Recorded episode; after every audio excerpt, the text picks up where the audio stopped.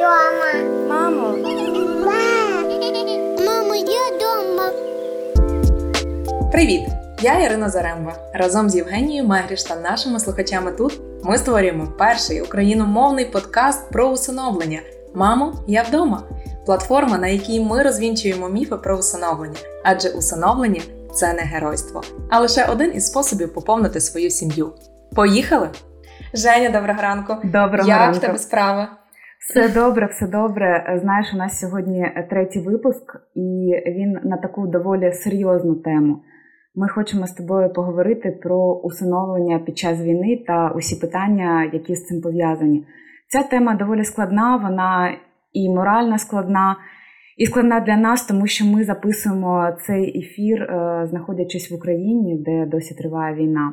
Але мені здається, що ця тема вона заслуговує на те, щоб про неї поговорити цілу годинку.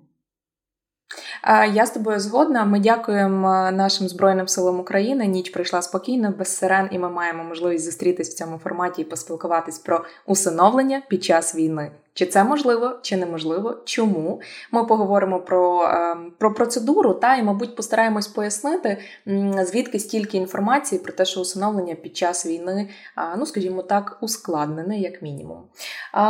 Та Жень, давай напевно е, найважливіше, та тобто такий перший, перша теза. От е, асоціація усиновлення під час війни. Як ти вважаєш, це взагалі от правильно? Та тобто виникають такі думки у багатьох, е, взагалі дуже багато інформації на цю тему в соцмережах, в пабліках.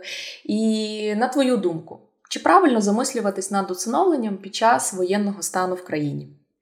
Ну, взагалі-то, е, давай скажемо про те, що наразі зараз усиновлення не є можливим, і на це є дуже багато причин, тому що, як ми з тобою е, вже говорили е, в нашому минулому ефірі, що усиновлення це процедура, це тривалий процес, і для того, щоб здійснити е, цей процес, е, повинні бути задіяні е, і державні органи, і суди, і люди повинні знаходитись у певному місці.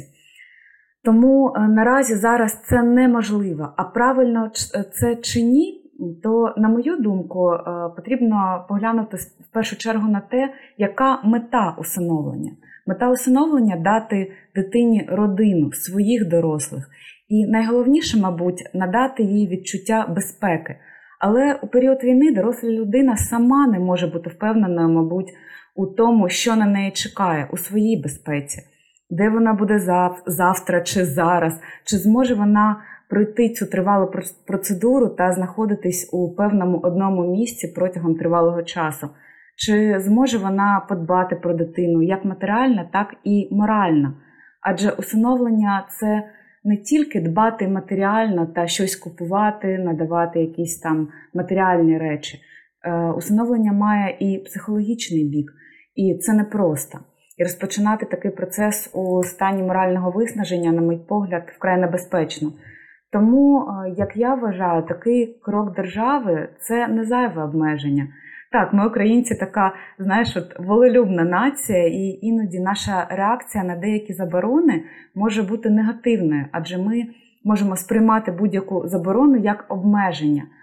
Але іноді пригальмувати, от як мені здається, це правильно, це не зупинитись це можливість зробити якийсь виважений крок та, можливо, вберегти себе та в першу чергу дитину від е, необдуманого рішення. Як ти вважаєш? А, ну, знаєш, в мене а, перша асоціація, от коли почали уряд висловився та офіційна позиція про те, що під час воєнного стану усиновлення неможливе.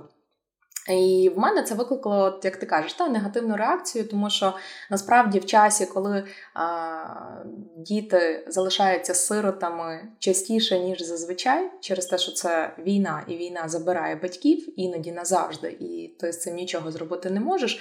Тобі здається, що крок держави мав би бути протилежний, мала би бути якась спрощена процедура, де всі люди, які там у відносній безпеці, можуть прийняти дітей до себе власне усиновити і жити довго і щасливо для того, щоб дитина не.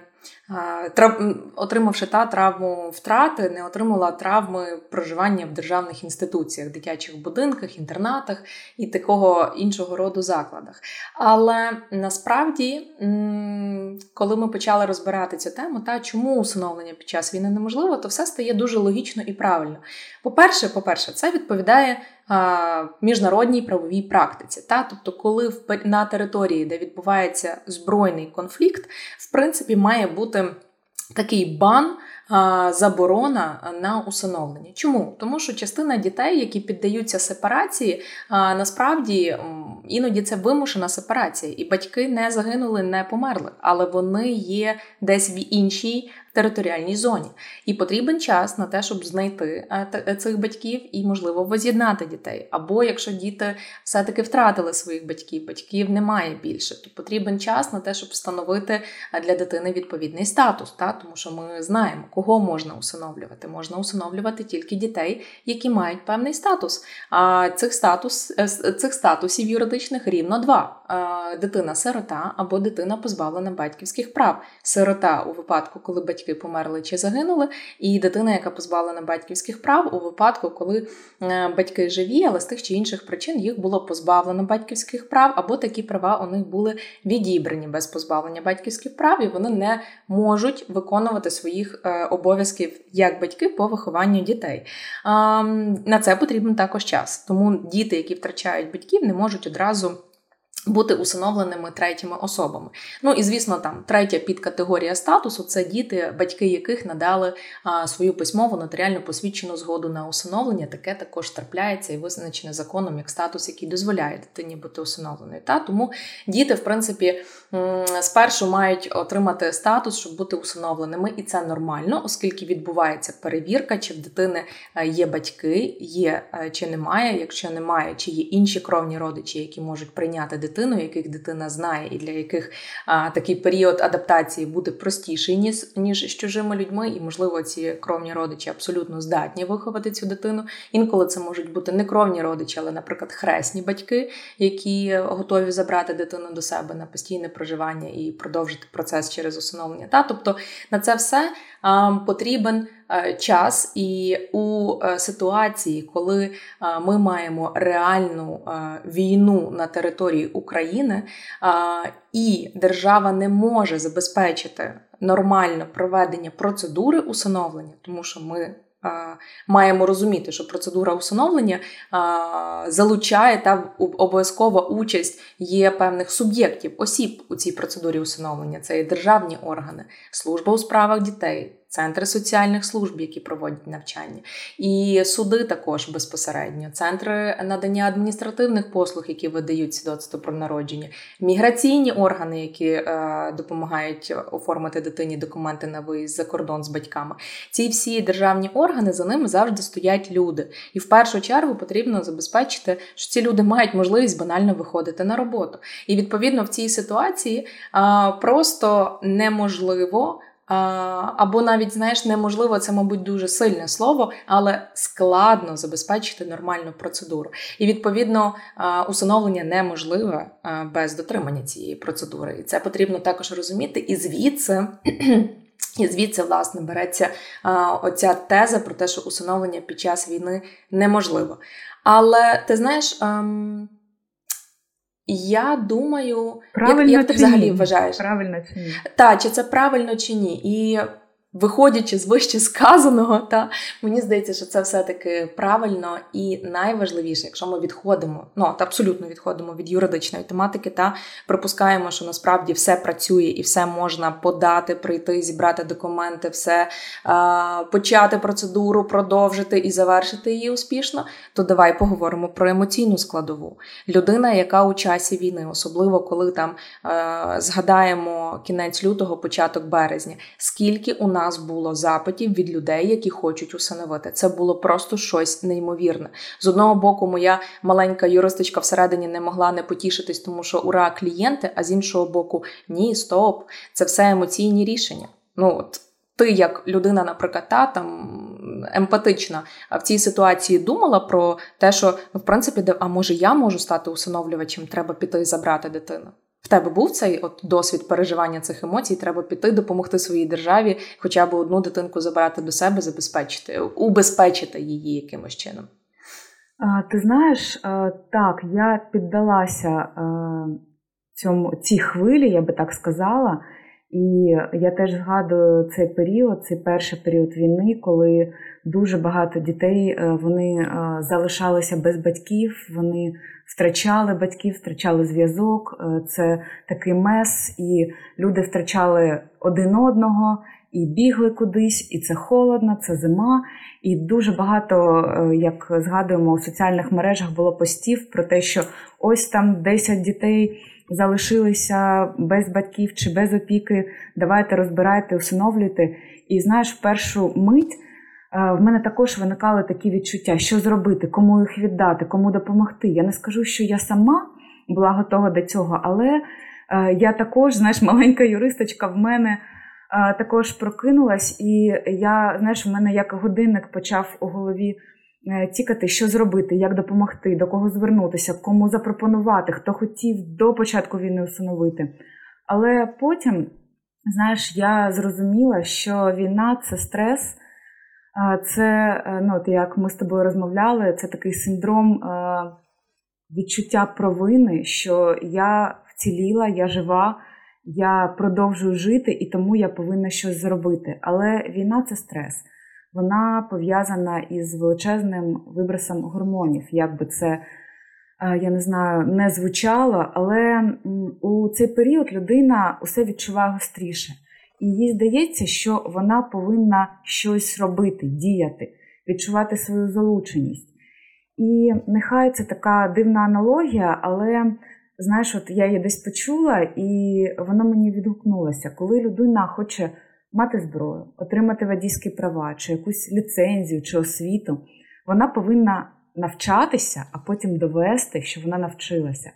Так і з дитиною, е, мені здається, що людина повинна бути готова здати цей іспит на батьківство. Тому сама мотивація усиновлювати ось так, от у такій стресовій ситуації, це класно. Бути небайдужим це риса нашої нації, але відчуття провини мені здається, це не найкращий мотив для того, щоб усиновлювати. І такий мотив він навіть більше може нашкодити.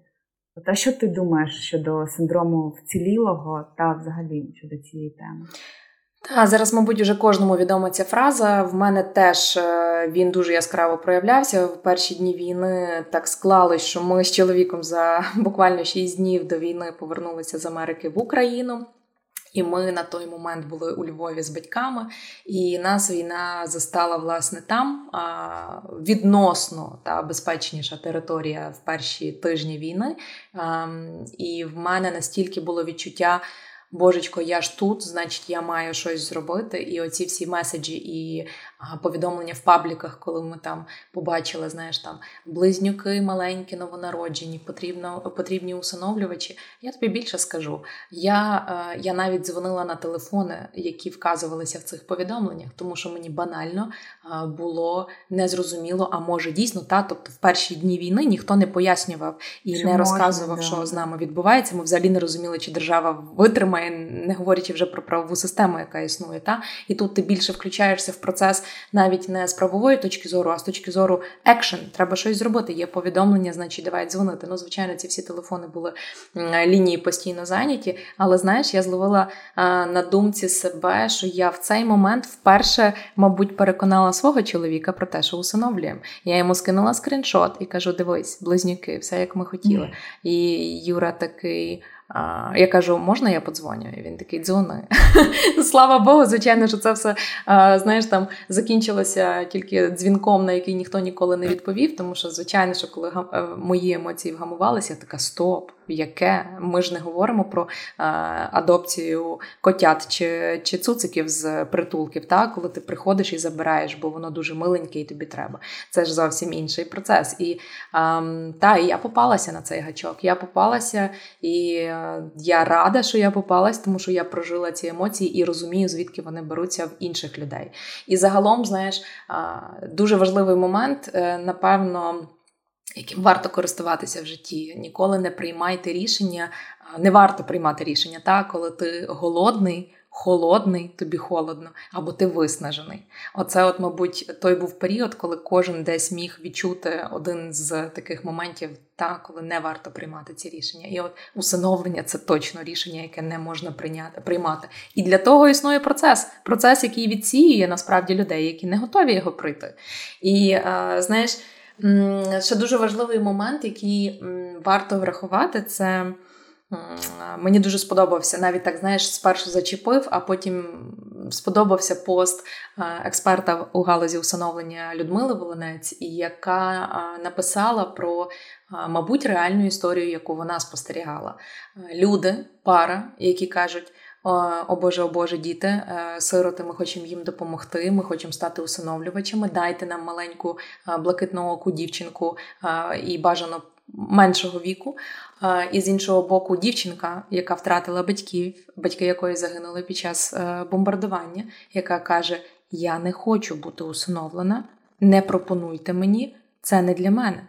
Дитина ще не пережила втрату, і вона навіть не розглядає варіанту піти до інших людей жити. Це е, ще один момент, про який. Теж варто думати, та дитині теж потрібно звикнутися з ну, зі своїм статусом, який їй, на жаль, випав на на її життєвому шляху. І от ем, оце от та згадати про мотив рятування. Та? Чи, так, чи це взагалі правильний мотив, коли ти вступаєш в процес усиновлення? Так, Іра, дуже дякую тобі за те, що згадала і е, про про цю історію, і взагалі, що ділишся таким персональним досвідом. І ось ти коли розповідала про свою історію, як ти телефонувала, як ти хотіла, і коли ти передумала, я от е, подумала про себе, що е, у цій ситуації не стидно передумати, тому що е, до кінця повинен дійти той, хто розуміє, що наразі зараз у цих обставинах, в яких він живе, він може дати дитині цю безпеку, цю турботу, цю любов і сам відчуває цю безпеку. Тому це знаєш, як підсумовуючи і підтверджуючи все те, про що ми говорили ти дійсно е, можеш усиновлювати, коли е, і держава може тобі це дозволити, і ти сам собі це можеш дозволити. Тому дійсно це це класно і це правильно. А щодо дитини, так, я абсолютно з тобою згодна, і ми з тобою також підіймали цю тему колись про мотиви усиновлення і такий мотив, як рятування. Ми хочемо е, цю дівчинку, бо ми її будемо врятовувати, і вона повинна бути вдячна нам. Та для дитини взагалі, от як з тієї історії, про яку ти зараз згадала, це не рятування. Вона не була готова залишитися одна, і дитина може бути і агресивною, і замкненою, і мати психологічну травму, і вона має на це право зараз. І з такою дитиною, мені здається, перед усиновленням чи е, перед знайомством з іншими дорослими повинен працювати психолог.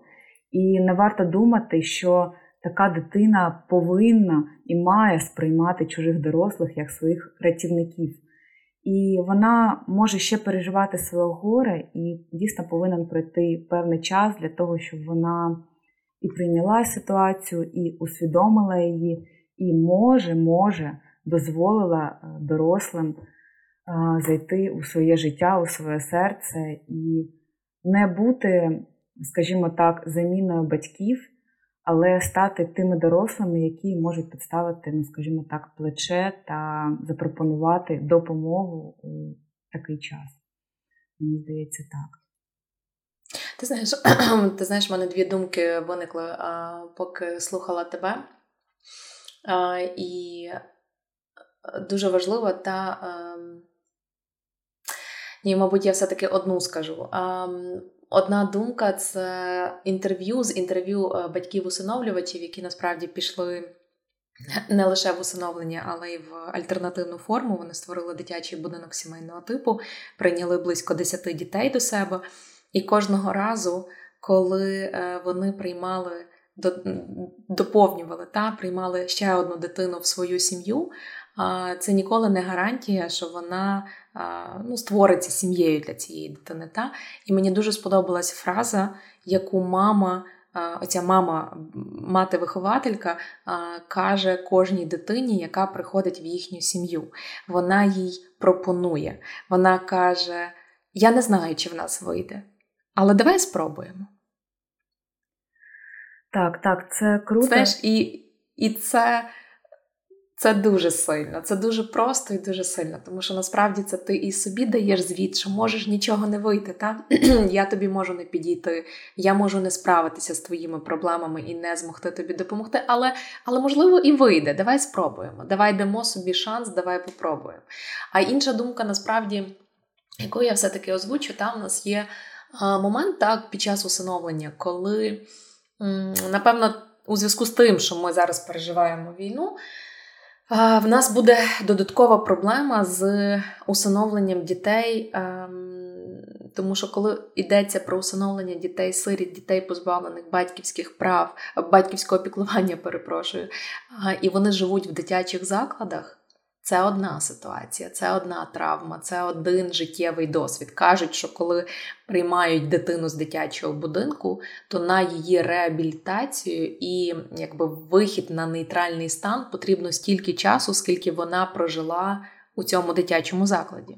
Якщо ви берете восьмирічну дитину, вісім років потрібно на те, щоб дитина вийшла на нейтральний стан. Це приблизно в кожного, звісно, буде своя історія, але ну це така загальна практика. Потрібно набратися сил, терпіння і розуміти, що для дитини стільки часу, скільки вона провела в такому закладі, потрібно на те, щоб адаптуватись до життя в інших сімейних умовах.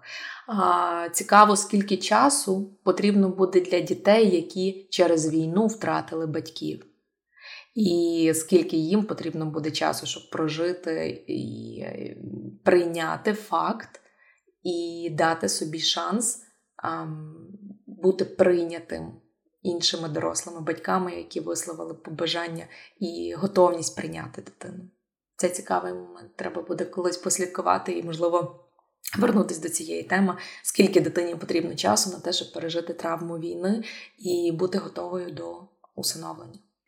Так, так. Я сподіваюся, що перемога скора і і не буде більше діточок, які будуть залишатися без батьків. А ті, хто залишився, ми зможемо зможемо усі разом зробити так, щоб е, якось, ну скажімо так, зменшити їх біль та забезпечити їх майбутнє. Я сподіваюся. Ну і насправді для того, щоб такий пережитий досвід все-таки став тим ем, досвідом, який зробить їх сильнішими і в жодному е, в жодному випадку не зламає. Ми, дорослі, маємо це попробувати зробити. А, Давай ще знаєш, е, поспілкуємось. От в нас є такий момент, та в нас є от процес усиновлення, є люди, які готові бути усиновлювачами.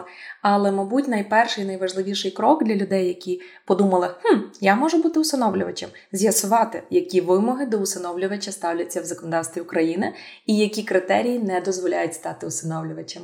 Даш нам маленький лікбез, Жень? Е, давай буду дуже коротко розповідати. Е, ну, по-перше, усиновлювачем може стати здорова, фінансово забезпечена особа, яка досягла 21 року.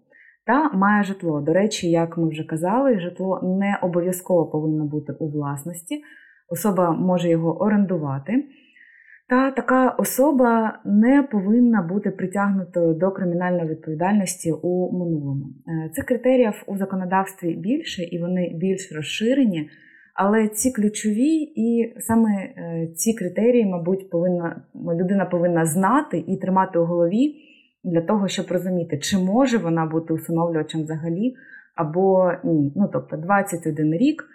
Е, вимоги до здоров'я, вимоги до фінансового стану, житло та відсутність е, кримінальної відповідальності у минулому.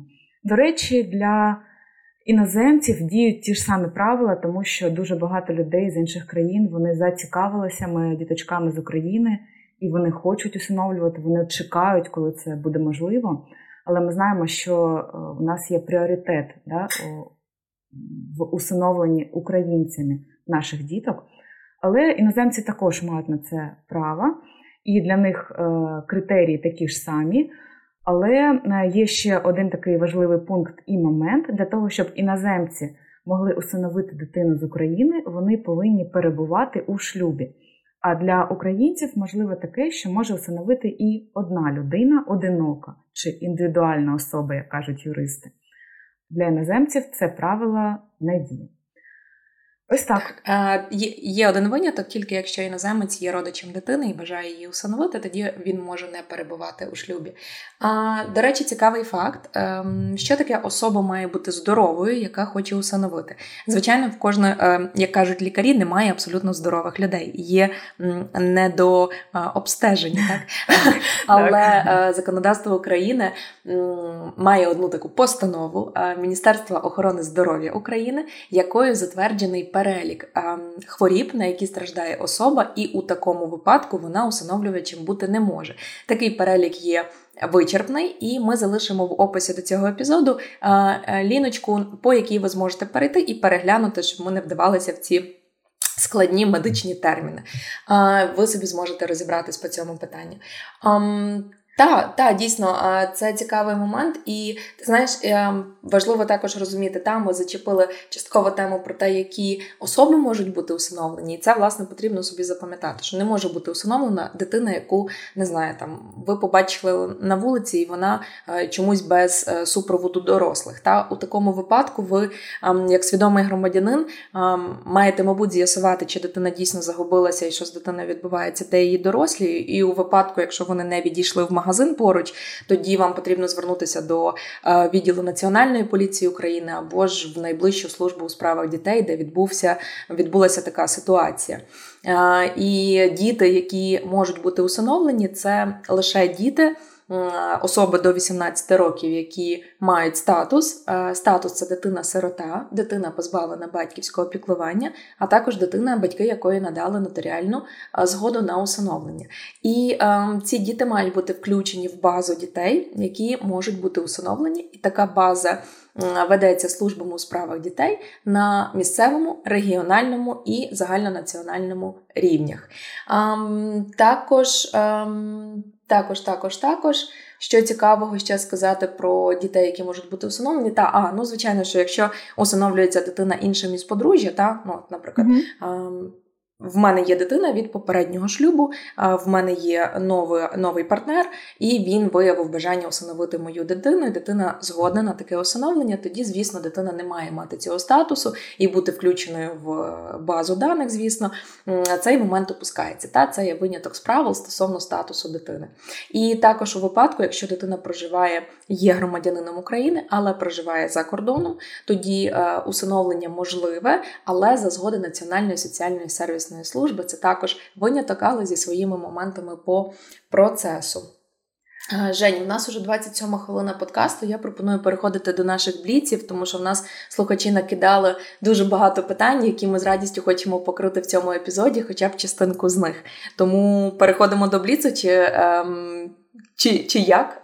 Е, давай, давай, я не заперечую. Е, давай я сьогодні буду читати питання, а ти будеш надавати на них відповіді. Не Давай, поїхали, спробуємо. Так, та-да-да-дам, поїхали, бліц.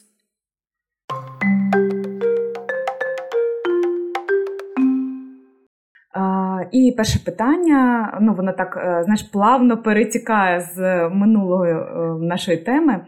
Чи у дитини якось питають, подобається їй усиновлювати чи ні?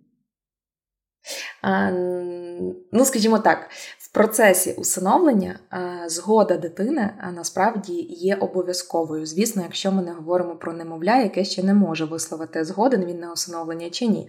Загалом, та для усиновлення дитини потрібна її згода, якщо вона досягла такого віку та рівня розвитку, е, коли може висловити таку згоду. Згода дитини на її усиновлення дається у формі, яка відповідає її вікові та стану здоров'я.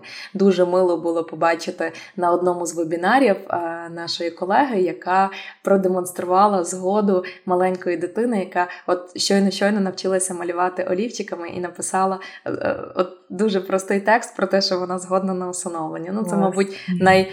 Миліший юридичний документ, який я бачила у своєму житті, і дуже дякую е, Ірені за те, що поділилася відкрито на вебінарі цим документом. Тому так, згода потрібна, і згода може бути як письмова, так і усна, і вона надається у присутності працівників служби у справах дітей, які забезпечують знайомство з такою дитиною і на території якої вона перебуває у обліку. Дякую, дякую, вичерпна відповідь. І наше, наше наступне питання: чи може одинока жінка усиновити дитину? Це буде у нас одинока жінка, громадянка України. Давай так щоб ага, Окей. Um, так, за українським законодавством дійсно усиновити дитину може як сімейна пара, так і особа, що не перебуває у шлюбі. Навіть якщо люди перебувають у шлюбі, усиновити дитину може один з них, інший має обов'язково надати нотаріальну згоду, але не обов'язково бути, скажімо так, співусиновлювачем дитини. Варто розуміти, що пріоритет надається сімейним парам. Ну, наприклад, якщо на одну дитину одну дитину захотіли усиновити і сімейна пара, і індивідуальна особа.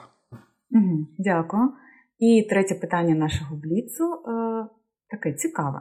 Чи відрізняється процедура усиновлення немовля та дитини якогось там шкільного, дошкільного віку, тобто більш дорослої дитини? І взагалі, чи можна усиновити немовля? Ось так е, тільки народилася дитинка, і люди хочуть її забрати. От як ти Перша частинка питання щодо процедури усиновлення і чи вона відрізняється для немовлят і дитини, наприклад, дошкільного шкільного віку.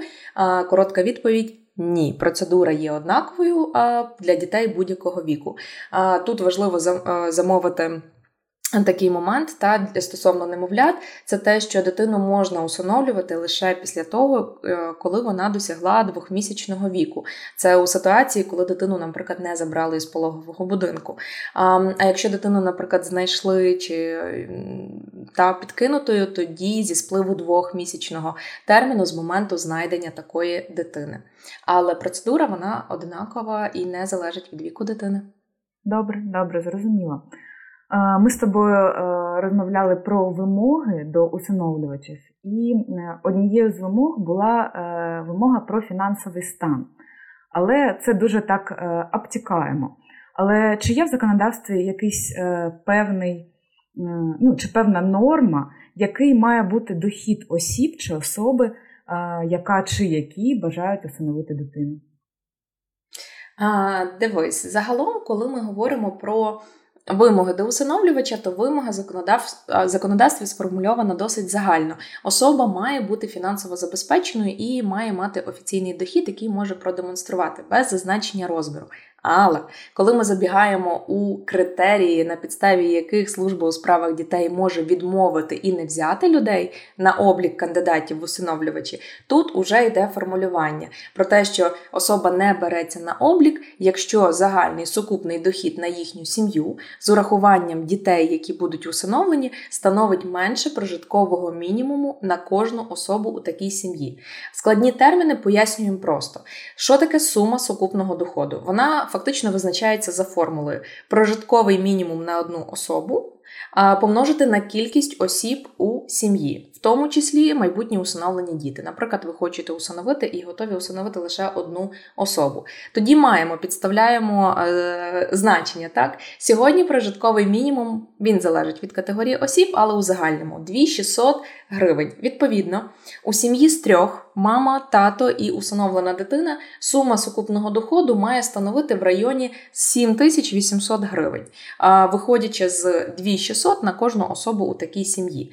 Тут такий цікавий момент. Наприклад, подаються на усиновлення і дружина, і чоловік. І перелік документів, майже всі документи стосуються кожного з них. Так, Кожен має принести паспорт, кожен має принести свою медичну довідку, кожен має принести інформацію, там свідоцтво про одруження, так, яке стосується двох. Але стосовно доходу, достатньо, щоб тільки один із подружжя міг продемонструвати такий дохід, важлива сума. І сума загальна має бути в районі не менше одного прожиткового мінімуму на особу.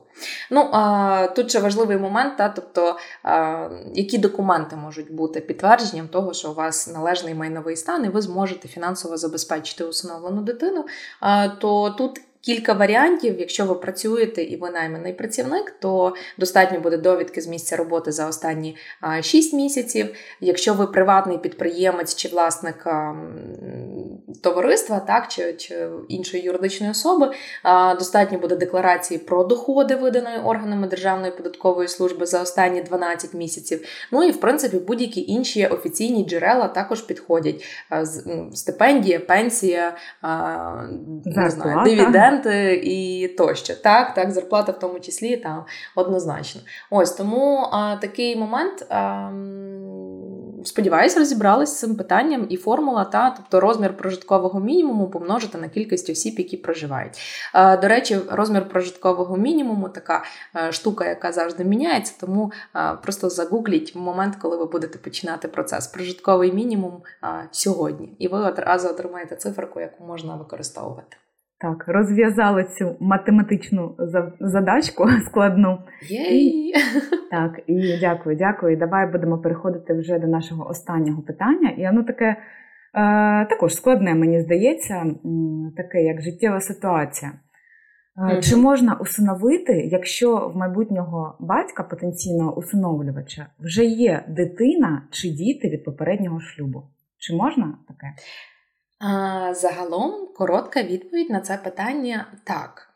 Закон не забороняє жодним чином усиновлення за фактом наявності у людини біологічних дітей від попереднього шлюбу, навіть незалежно від того, чи знаходиться такий чоловік у шлюбі з їхньою мамою чи ні. У цьому питанні знаєш, потрібно розуміти, що усиновлення завжди повинно відбуватися в інтересах дитини. Тому при прийнятті рішення про усиновлення суд е, мав би врахувати всі обставини персональну історію кожного потенційного усиновлювача. Але якщо чоловік е, та чи навіть дружина, які не проживають з біологічними дітьми, сумлінно виконують свої обов'язки стосовно таких дітей від попереднього шлюбу, то сам факт наявності дітей не може стати перешкодою для усиновлення. Є одна конкретна критерія, яка забороняє в такому яка забороняє стати усиновлювачем стосовно а, своїх кровних дітей чи інших усиновлених дітей, якщо людину було позбавлено батьківських прав а, стосовно своїх біологічних кровних дітей, або ж стосовно або, наприклад, усиновлення раніше усиновлення інших діток було скасовано з причини власне самої особи. Але якщо такої ситуації нема, то ні, сам факт наявності біологічних дітей не є перешкодою для усиновлення. Так, так, тому і сказала, що це питання доволі складне. Закон не має якоїсь, знаєш, там конкретної відповіді, але але і заборони немає. І дякую тобі. Однозначно, більше більше того, в мене є відносно знайомі знайомих, які а, мають діток від попередніх шлюбів, і вони зараз проживають разом, і в них е, порядка 10 дітей а, е, разом спільних. Тому тут така ситуація. Ох. Це точно не, не завадило їм усиновлювати. Да, Ось, да. Тому Чужих дітей не буває. Головне мати моральну і фізичну, і, мабуть, матеріальну а, таку основу і фундамент для того, щоб мати сили виховувати таку кількість дітей, але можливість є. Так, так. Це класно, Іра. Дякую тобі за відповіді. Дякую тобі за е, нашу таку теплу розмову, таку важливу тему, болючу тему. Але я вірю, що е, мир скоро буде, наша перемога буде скоро. А наш випуск добігає кінця. Дякуємо вам, наші слухачі, що слухали і відкривали своє серце цій важливій темі. І традиційно. Коли ви думаєте, чи готові усиновити, пам'ятайте, що жодна дитина не була готова залишитися без батьків. А з вами були Ірина Заремба та Євгенія Мегріш та наш Мамо, я вдома подкаст. Бережіть себе, продовжуйте слухати нас. Обіцяємо, ми будемо ставати ще кращими для вас. Пока!